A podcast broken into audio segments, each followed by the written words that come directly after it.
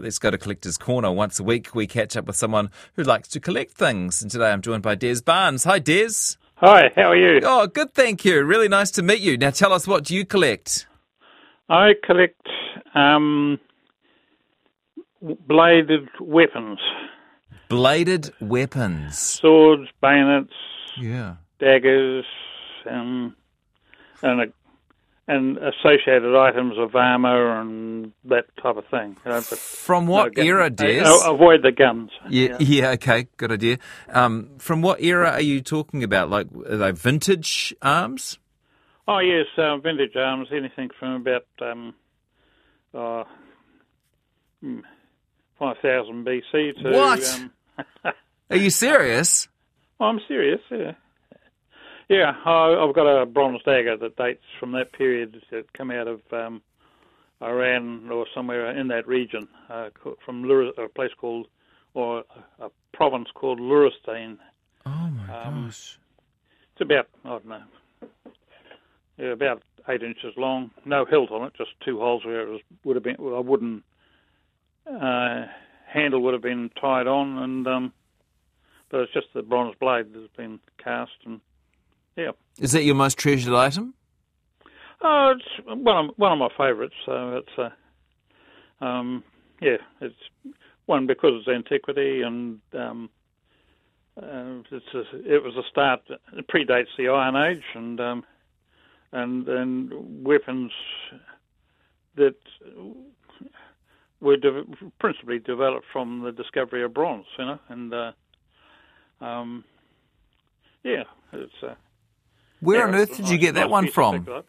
Oh, I brought it off a guy that was here, living in New Zealand, but moving to Australia, and um, he couldn't, didn't, uh, he couldn't or didn't want to take it with him. So um, I think he he couldn't take it with him because of its um, um, Potential as a weapon, where, even five thousand years later. from, and that caused problems and Yeah. that sort of thing. So Okay. of they were better off to leave it here, you know. And, uh, What else do you have in your collection, Des? Take us through some of the Oh, highlights. well, uh, well, it used to be quite a massive collection, but over the last uh, five, six years, seven years, I've been um, selling it off because none of the family were interested in it, and uh, so getting of an age where um, memory is starting to fail and that sort of thing. So better to sell it off now while we're compos mentis rather than leave it to my wife to sort of sort it out that doesn't know anything about it. You know? yeah.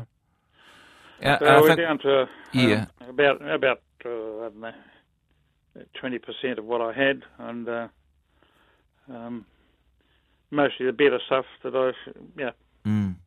can't really part with at present.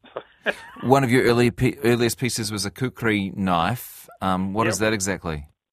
it's a um, a knife that's used in um, by the population of Nepal and um, and in northern Pakistan, through that area there, and uh, it's a it's an everyday instrument uh, tool, you know, for chopping firewood, kindling, um, butchering, that sort of thing, and um, uh, but it was also used by the Gurkhas as their as their sidearm in in the in the in the military, and uh, and they still wear a modified version of that nowadays as, as part of their um, dress uniform. So. Of all the things that you could have ended up collecting, why was it vintage blades? Um, when I was in Scouts, one of the Scoutmasters had a um, a small collection of a couple of Gurkha knives and um, uh, brass hilted um, European weapons, band swords or uh, pioneer arms, and that sort of thing. I, th- I, being a magpie, I, they're all nice and bright and shiny, and I thought, oh, I, could- I would like to collect those. So that that was really the turning point when I was about I don't know about 16, I suppose, and uh, I'd just started work, and um, so it's been a lifetime of um, gathering the stuff together, and uh, Yeah. yeah. Have you ever had it valued? Yes, we had it valued in 2004 by um, uh, we, after a sale of we, Eastern weaponry of a, a friend of mine who passed away, and uh, I was just amazed at the cost, the prices received at that sale. So I approached Webb's to do a valuation for me, and um, yeah, I was blown away too. But uh, uh, it was a, a lot more, a lot more than I expected, and. Yeah, and now that you've sold some of it, do you think you've made back the money that you've spent uh, on it? Well, I haven't sold everything, but the yeah, that, the valuation was for insurance purposes, so it's you know it's um, it's loaded in the higher range any rate. But in the in the sale of the stuff I've made, yes, I feel that I've um, not that I can remember what I paid for a lot of it because I'm a very poor record keeper, and um, but probably in the in excess of eighty, eighty-five thousand dollars so far. So, and as I say, I've still got still got 25, 20 percent, 20, 25 percent of it to still dispose of. And, yeah, uh, there's Japanese weaponry and that sort of thing. So, um, that'll increase the the price quite considerably. Many others uh, around the world or here in New Zealand that Oh, collect antique arms. When I first started collecting, and then the when there would, there would have been in the late fifties, early sixties, um, the people collecting Eastern weaponry were non-existent. I was, I the, out on a limb by myself virtually, so I was picking up stuff, you know, very, quite cheap because nobody was really interested in it. And uh, um, but now, uh,